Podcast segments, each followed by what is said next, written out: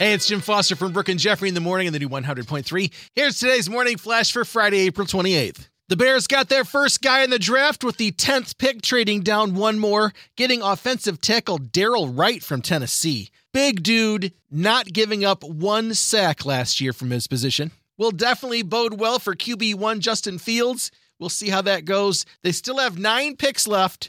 The second round starts today. James Corden wrapped up his last Late Late show with Adele in the last carpool karaoke, visits from Tom Cruise, and Harry Styles and Will Ferrell beating his desk to bits with sledgehammers.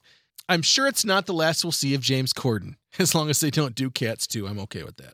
In movie news, Rihanna, or do you still call her Rihanna, has been cast as the voice of Smurfette in an upcoming Smurfs movie. Also on the way, Chris Rock is supposed to be in a Paw Patrol movie, and Vince Vaughn is setting up a sequel to Dodgeball taking up where the average Joe's left at the end of Dodgeball 1. And finally, of course, it wouldn't be a Friday without a little foodie flash news. Papa John's is adding a twist to one of its signature items, teaming with Doritos to create something they're calling the Doritos Cool Ranch Papadia. It's an Italian flatbread sandwich made with pizza dough that they introduced in 2020, featuring an inner treat of chicken, beef, steak, or other fillings, then toasted and dusted with bold ranch seasoning with extra sauce on the side. Hmm. They say it'll give customers the ultimate chip and sandwich experience and bold taste in every bite.